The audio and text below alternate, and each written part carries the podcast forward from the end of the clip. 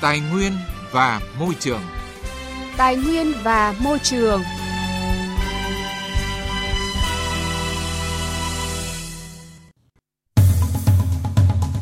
Các biên tập viên Quang Huy và Minh Khánh kính chào và cảm ơn quý vị đang nghe chương trình Tài nguyên và Môi trường của Đài Tiếng Nói Việt Nam. Chương trình hôm nay có những nội dung chính sau. Thu hồi đất giá rẻ nhưng bán đắt khiến người dân bức xúc. Loại bỏ tình trạng thu hồi đất giá rẻ nhưng bán đắt, nội dung quan trọng trong sửa đổi luật đất đai 2013. Phần cuối chương trình chúng tôi giải đáp thắc mắc của quý vị thính giả liên quan đến lĩnh vực đất đai. Trước hết sẽ là một số tin tức về đất đai đáng chú ý. Bộ Tài nguyên và Môi trường, Bộ Tài chính phối hợp với các bộ ngành địa phương liên quan sớm xử lý các vướng mắc tồn tại để nhanh tiến độ kiểm kê đất đai, lập bản đồ hiện trạng sử dụng đất tại các địa phương. Đây là nội dung Văn phòng Chính phủ truyền đạt ý kiến của Thủ tướng, chỉ đạo thực hiện đúng tiến độ. Hiện cả nước mới chỉ có 13 tỉnh thành phố hoàn thành kiểm kê đất đai. Trước đó, Thủ tướng Chính phủ đồng ý Bộ Tài nguyên và Môi trường kéo dài thời gian hoàn thành và báo cáo kết quả kiểm kê đất đai năm 2019 vào quý 4 năm 2020.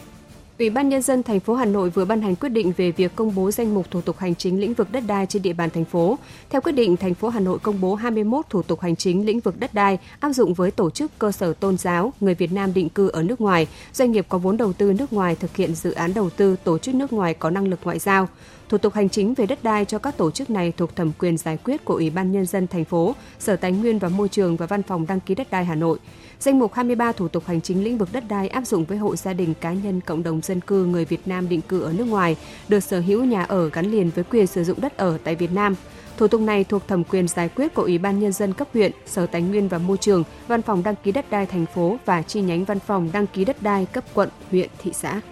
Ủy ban nhân dân tỉnh Thanh Hóa vừa có công văn gửi Sở Tài nguyên và Môi trường về việc tạm xác định giá đất cụ thể đối với các dự án chưa được quy định loại đường, vị trí, giá đất trong bảng giá đất thời kỳ 2020-2024 để tạo điều kiện thuận lợi cho các doanh nghiệp triển khai thực hiện dự án theo đúng tiến độ và phương án kinh doanh. Ủy ban nhân dân tỉnh giao Sở Tài nguyên Môi trường chủ trì phối hợp với các ngành, đơn vị và địa phương có liên quan thực hiện các trình tự thủ tục để bổ sung các tuyến đường chưa được quy định trên địa bàn tỉnh vào bảng giá đất thời kỳ 2020-2024 theo quy định sau khi Ủy ban Nhân dân tỉnh ban hành bảng giá đất điều chỉnh thời kỳ 2020-2024, giao Cục Thuế tỉnh Thanh Hóa thực hiện việc xác định lại tiền thuê đất và thông báo truy thu tiền thuê đất nếu có theo quy định. Ủy ban nhân dân thành phố Đà Nẵng vừa có văn bản yêu cầu các ban ngành liên quan sớm triển khai quyết định của Thủ tướng Chính phủ về giảm 15% tiền thuê đất phải nộp của năm 2020 cho các doanh nghiệp, tổ chức, hộ gia đình cá nhân đang được nhà nước cho thuê đất trực tiếp phải ngừng hoạt động sản xuất kinh doanh từ 15 ngày trở lên do dịch COVID-19. Theo đó, các doanh nghiệp, tổ chức, hộ gia đình cá nhân đang được nhà nước cho thuê đất trực tiếp theo quyết định hoặc hợp đồng của cơ quan nhà nước có thẩm quyền dưới hình thức trả tiền thuê đất hàng năm phải ngừng sản xuất kinh doanh từ 15 ngày trở lên do ảnh hưởng của dịch COVID-19 sẽ được Cục Thuế Đà Nẵng giảm 15% tiền thuê đất phải nộp của năm 2020 không thực hiện giảm trên số tiền thuê đất mà các đơn vị cá nhân doanh nghiệp hộ gia đình còn nợ của các năm trước năm 2020 và tiền chậm nộp tỉnh Điện Biên đã cơ bản hoàn thành mục tiêu cấp giấy chứng nhận quyền sử dụng đất lần đầu, đạt 89% so với diện tích cấp lần đầu.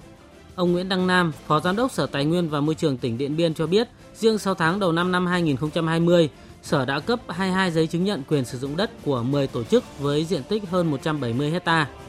Cơ bản hoàn thành việc giao đất cấp giấy chứng nhận quyền sử dụng đất lâm nghiệp có rừng cho cộng đồng dân cư và hộ gia đình cá nhân theo kế hoạch của Ủy ban Nhân dân tỉnh Nhờ đó các hộ gia đình, cộng đồng dân cư được hưởng tiền chi trả dịch vụ môi trường rừng, nâng cao trách nhiệm bảo vệ rừng, tạo việc làm và tăng thu nhập cho người dân. Theo bảng xếp hạng về năng lực cạnh tranh cấp tỉnh PCI năm 2019, chỉ số tiếp cận đất đai của tỉnh Điện Biên tuy đã được cải thiện đáng kể, song so với các tỉnh thành trong cả nước thì vẫn thấp. Do đó trong thời gian tới, Sở Tài nguyên và Môi trường tiếp tục nâng cao năng lực của cơ quan chủ trì, đẩy mạnh cải cách hành chính, tạo điều kiện thuận lợi cho người dân và doanh nghiệp đồng thời nâng cao chất lượng tham mưu cho Ủy ban Nhân dân tỉnh các giải pháp quản lý sử dụng có hiệu quả tài nguyên đất.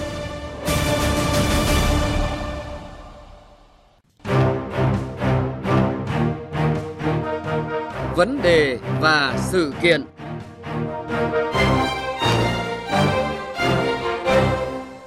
Thưa quý vị và các bạn, đất đai là một trong những tài nguyên quan trọng đối với sự phát triển của các quốc gia nói chung, Việt Nam nói riêng. Điều này cũng đã được khẳng định trong Hiến pháp năm 2013. Đất đai thuộc sở hữu toàn dân do nhà nước là chủ sở hữu. Các hộ gia đình cá nhân và tổ chức có quyền sử dụng đất khi nhà nước có yêu cầu thu hồi vì vấn đề an ninh quốc phòng, vì lợi ích quốc gia công cộng và phát triển kinh tế xã hội, người sử dụng đất có nghĩa vụ phải phối hợp Tuy nhiên trên thực tế thì việc thực hiện công tác thu hồi đất, đặc biệt là thu hồi đất nông nghiệp để thực hiện các dự án vẫn còn nhiều khó khăn và bất cập bởi ảnh hưởng từ việc thu hồi đến lợi ích của tổ chức cá nhân hộ gia đình đang sử dụng đất. Trong đó giá đất bồi thường hỗ trợ chưa sát giá thị trường, nhiều trường hợp còn quá thấp so với giá đất cùng loại chuyển nhượng, thực tế là một trong những nguyên nhân gây nên tình trạng ách tắc làm chậm tiến độ triển khai nhiều dự án đầu tư, gây nên những bức xúc cho cả người sử dụng đất, nhà đầu tư lẫn cơ quan chính quyền có trách nhiệm thu hồi đất, phản ánh của phóng viên Đài Tiếng Nói Việt Nam. Dự án khu đô thị mới Đình Chám Sen Hồ, huyện Việt Yên, tỉnh Bắc Giang được giao cho công ty cổ phần thương mại và xây dựng Lam Sơn làm chủ đầu tư. Có quy mô 122 hecta, được chia làm hai khu, tổng mức đầu tư hơn 1.200 tỷ đồng. Thời gian thực hiện từ năm 2013 đến năm 2018. Tuy nhiên, trong thời gian thực hiện dự án, do không thống nhất được mức giá bồi thường của người dân, nên đến nay, dự án từng được kỳ vọng tạo bộ mặt đô thị mới khang trang, đồng bộ cho huyện Việt Yên, nay vẫn chưa thể hoàn thành. Sau khi quá hạn thực hiện, tỉnh Bắc Giang đã phải gia hạn thêm cho chủ đầu tư 2 năm để thực hiện dự án, tức là đến năm 2020. Tuy nhiên, khả năng dự án về đích đúng hạn là không hề dễ dàng bởi gốc rễ vấn đề là những mâu thuẫn quanh chuyện đền bù giải phóng mặt bằng. Ông Đỗ Xuân Mùa, thôn Hoàng Mai 1, xã Hoàng Ninh cho biết, gia đình ông có hơn 5 xào đất bở sôi ruộng mật bị thu hồi nhường đất cho dự án khu đô thị mới Đình Chám Sen Hồ. Những thửa ruộng được đền bù hơn 100 triệu mỗi xào, được quảng cáo giao bán nền với mức giá từ 800 triệu đến hàng tỷ đồng, khiến người nông dân mất đất càng thêm bức xúc. Nhà tôi có trên 5 xào thu hồi. Tôi đã chấp hành và lấy đầu tiên nhưng nhân dân chưa đồng thuận cao về giá cả. Cái thứ hai, hiện nay là mất ruộng thì cái giải quyết việc làm cho nhân dân trong cái độ tuổi lao động còn rất nhiều khó khăn bởi vì lực lượng lao động của địa phương bây giờ rất là lớn. Các công ty đòi hỏi tiêu chuẩn công nhân vào làm phổ thông rất là cao cho nên là hiện nay cái lực lượng lao động ở thôn dư khoảng trên 30% mà rất khó khăn kiếm việc làm, mất tư liệu sản xuất, nhân dân nghĩ về cái sinh nhai sau này, con cháu của họ chưa biết đi về đâu. Những bức xúc của ông Đỗ Xuân Mùa không phải hiếm gặp tại các địa phương, bởi ngoài việc tranh lệch giá đất giữa các vùng, thì tiền bồi thường đất nông nghiệp ở các địa phương nhiều khi không đủ để chuyển nhượng diện tích đất nông nghiệp tương tự, hoặc không đủ để chuyển sang làm ngành nghề khác. Những trường hợp bị thu hồi đất ở, thì tiền bồi thường trong nhiều trường hợp không đủ để nhận chuyển nhượng lại đất ở tương đương hoặc nhà ở mới tại khu tái định cư. Ngoài ra, giá đất của nhà nước quy định vẫn chưa đủ mức độ chi tiết. Tại một vị trí thửa đất có thể vận dụng nhiều cách xác định giá theo bảng giá đất của Ủy ban Nhân dân tỉnh công bố, mà giá trị tính được của các cách tính đó lại khác nhau. Chính vì vậy, đã gây ra nhiều tiêu cực trong quản lý giá đất tại một số địa phương, người dân bức xúc không đồng ý trong nhiều trường hợp. Anh Phạm Văn Dũng, một người dân ở thành phố Thanh Hóa, tỉnh Thanh Hóa cho biết. Thứ nhất là về khoản giải phóng mặt bằng này là mình không đồng ý về cái khoản giải phóng mặt bằng bởi vì toàn bộ xã là đều được một cái giá như nhau hết. Mà riêng có ba nhà bọn mình thì lại là giá thấp hơn. Mà ngõ người ta có một mét rưỡi thôi, ngõ mình những 3 mét nhưng mà họ lại cứ nói là ngõ nhà mình nhỏ hơn ngõ ngõ người ta. Mà thực tế là ngõ nhà mình những 3 mét mà họ cái ngõ đường trong này có một mét rưỡi mà người ta được 3 triệu chín mà nhà mình lại được có 3 triệu rưỡi. Cái đó là mình không đồng ý nữa cái thứ hai là về khoản là đất đai tái định cư thì là bọn mình ra đây làm nhà không hề có điện có nước, bọn mình phải tự đi xin mắc. Luật đất đai năm 2013 cho phép áp dụng hai cơ chế thu hồi đất.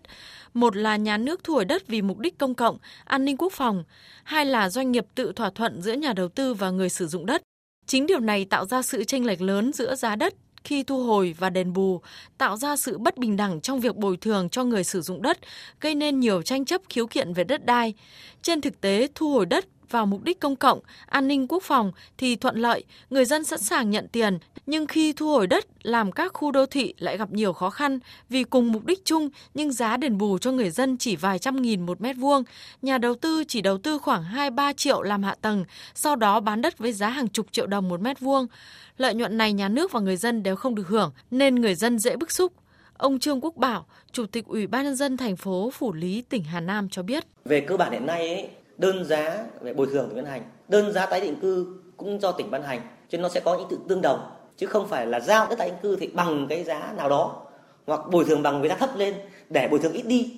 Và thực tế cho thấy ai cũng thấy băn khoăn như thế. Trong quá trình thực hiện chúng ta thấy vẫn có những ý kiến là đề nghị là bồi thường tăng lên đi đề nghị tái định cư giảm xuống. Thưa quý vị, thưa các bạn, để thúc đẩy phát triển kinh tế xã hội thì phát triển kết cấu hạ tầng phải đi trước một bước. Muốn phát triển kết cấu hạ tầng thuận lợi thì cần làm tốt giải phóng mặt bằng. Để tháo gỡ khó khăn vướng mắc cần khắc phục những bất cập và thực hiện các giải pháp đồng bộ với phương châm đảm bảo hài hòa ba lợi ích người dân, doanh nghiệp và nhà nước. Để giải quyết vấn đề này thì nhiều ý kiến cho rằng cần phải nhanh chóng sửa đổi luật đất đai năm 2013 theo hướng dễ thực hiện hơn với người dân và doanh nghiệp. Ngoài ra, các cơ quan chức năng cũng cần tăng cường giao lưu đối thoại giữa doanh nghiệp và người dân để tiếp nhận giải quyết tháo gỡ kịp thời các vướng mắc của người dân và doanh nghiệp. Đẩy mạnh thực hiện các giải pháp tạo quỹ đất sạch và tổ chức đấu giá quyền sử dụng đất để nhà đầu tư chủ động về mặt bằng, rút ngắn thời gian thực hiện các dự án đầu tư, giải quyết kịp thời những vướng mắc về chính sách đối với công tác bồi thường giải phóng mặt bằng. Ghi nhận ý kiến một số chuyên gia về vấn đề này. Theo báo cáo tổng kết thi hành luật đất đai năm 2013 và định hướng sửa đổi luật đất đai của Bộ Tài nguyên và Môi trường, trong quá trình thi hành luật đất đai, các địa phương trên cả nước đã thực hiện thu hồi hơn 165.000 hecta đất để thực hiện các công trình, dự án vì mục đích quốc phòng, an ninh, phát triển kinh tế, vì lợi ích quốc gia công cộng. Bên cạnh đó, thu hồi đất đối với hơn 600 trường hợp vi phạm pháp luật đất đai, chấm dứt theo quy định của pháp luật, tự nguyện trả lại đất với tổng diện tích hơn 11.000 hecta. Tuy nhiên, quá trình thu hồi đất bộc lộ nhiều hạn chế, khó khăn, bất cập. Trong đó, việc đáng chú ý nhất là một số địa phương do hiểu và áp dụng không thống nhất các quy định của pháp luật về thu hồi đất nên lúng túng trong việc giải quyết các yêu cầu của công dân. Thậm chí nhiều địa phương tổ chức ban hành các quyết định hành chính thiếu cơ sở pháp lý dẫn đến tình trạng tranh chấp, khiếu nại, tố cáo, kiến nghị về đất đai do thu hồi đất liên tục tăng và diễn biến phức tạp. Phó giáo sư tiến sĩ Đặng Ngọc Dinh, Giám đốc Trung tâm Nghiên cứu Phát triển và Hỗ trợ Cộng đồng cho rằng khi mà người ta nộp đất, người ta giao đất để cho nhà nước hoặc là doanh nghiệp dùng thì người ta không quan tâm đến cái mục đích là dùng vào việc gì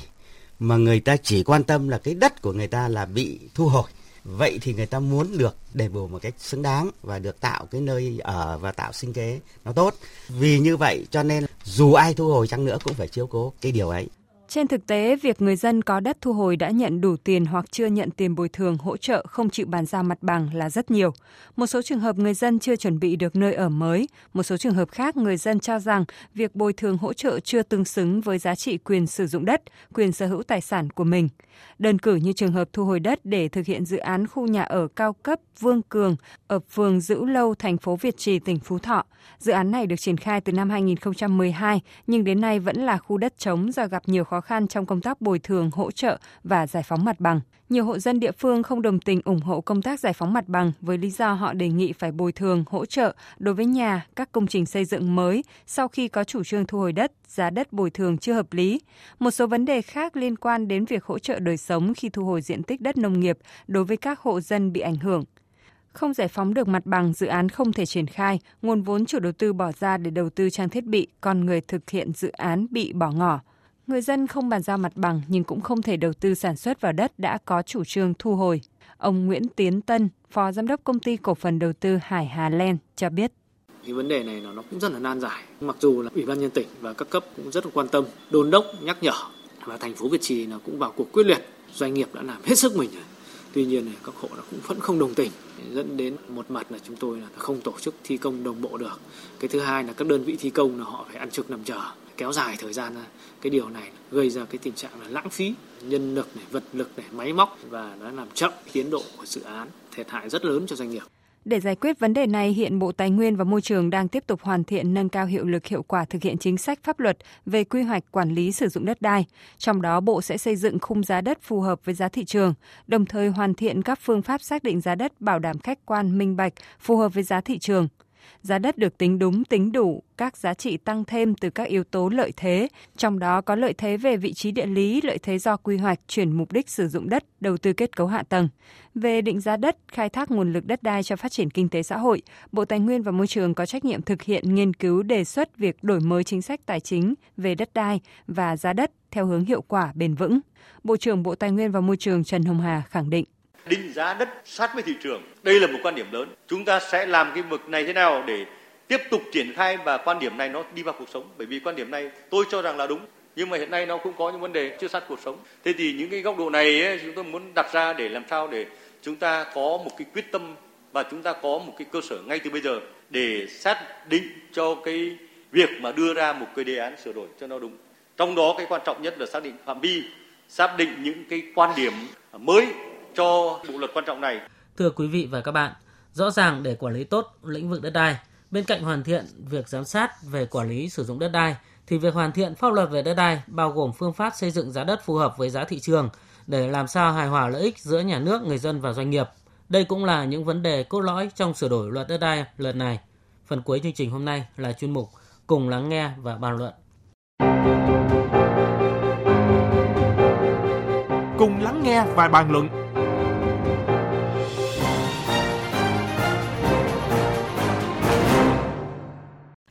Chuyên mục cùng lắng nghe và bàn luận hôm nay chúng tôi sẽ giải đáp những thắc mắc của quý vị thính giả xung quanh lĩnh vực đất đai. Thính giả Nguyễn Thành Trung ở Thái Nguyên hỏi, vợ chồng tôi là công nhân nông trường quốc doanh Phú Lương, tỉnh Bắc Thái, nay là tỉnh Thái Nguyên. Năm 1990, căn cứ thông tư số 05 ngày 31 tháng 5 năm 1986 của Bộ Nông nghiệp, Giám đốc nông trường có quyết định giao đất cho vợ chồng tôi để làm nhà ở lâu dài. Cùng thời điểm đó, Ban Giám đốc Nông trường hướng dẫn gia đình tôi thực hiện khai hoang theo hướng dẫn của thông tư số 06 ngày 31 tháng 5 năm 1986 của Bộ Nông nghiệp. Phần diện tích đất khai hoang là loại đất đầu thừa đuôi thẹo, sình lầy, hợp thủy, hố sâu, hoang hóa mà nông trường không có quy hoạch làm gì đã bị bỏ hoang. Phần diện tích này liền kề với nhà ở của gia đình tôi, được hình thành từ năm 1990, sử dụng ổn định, phù hợp với quy hoạch đất ở khu dân cư của nhà nước, không có tranh chấp và sử dụng liên tục để canh tác phục vụ đời sống gia đình từ đó đến nay.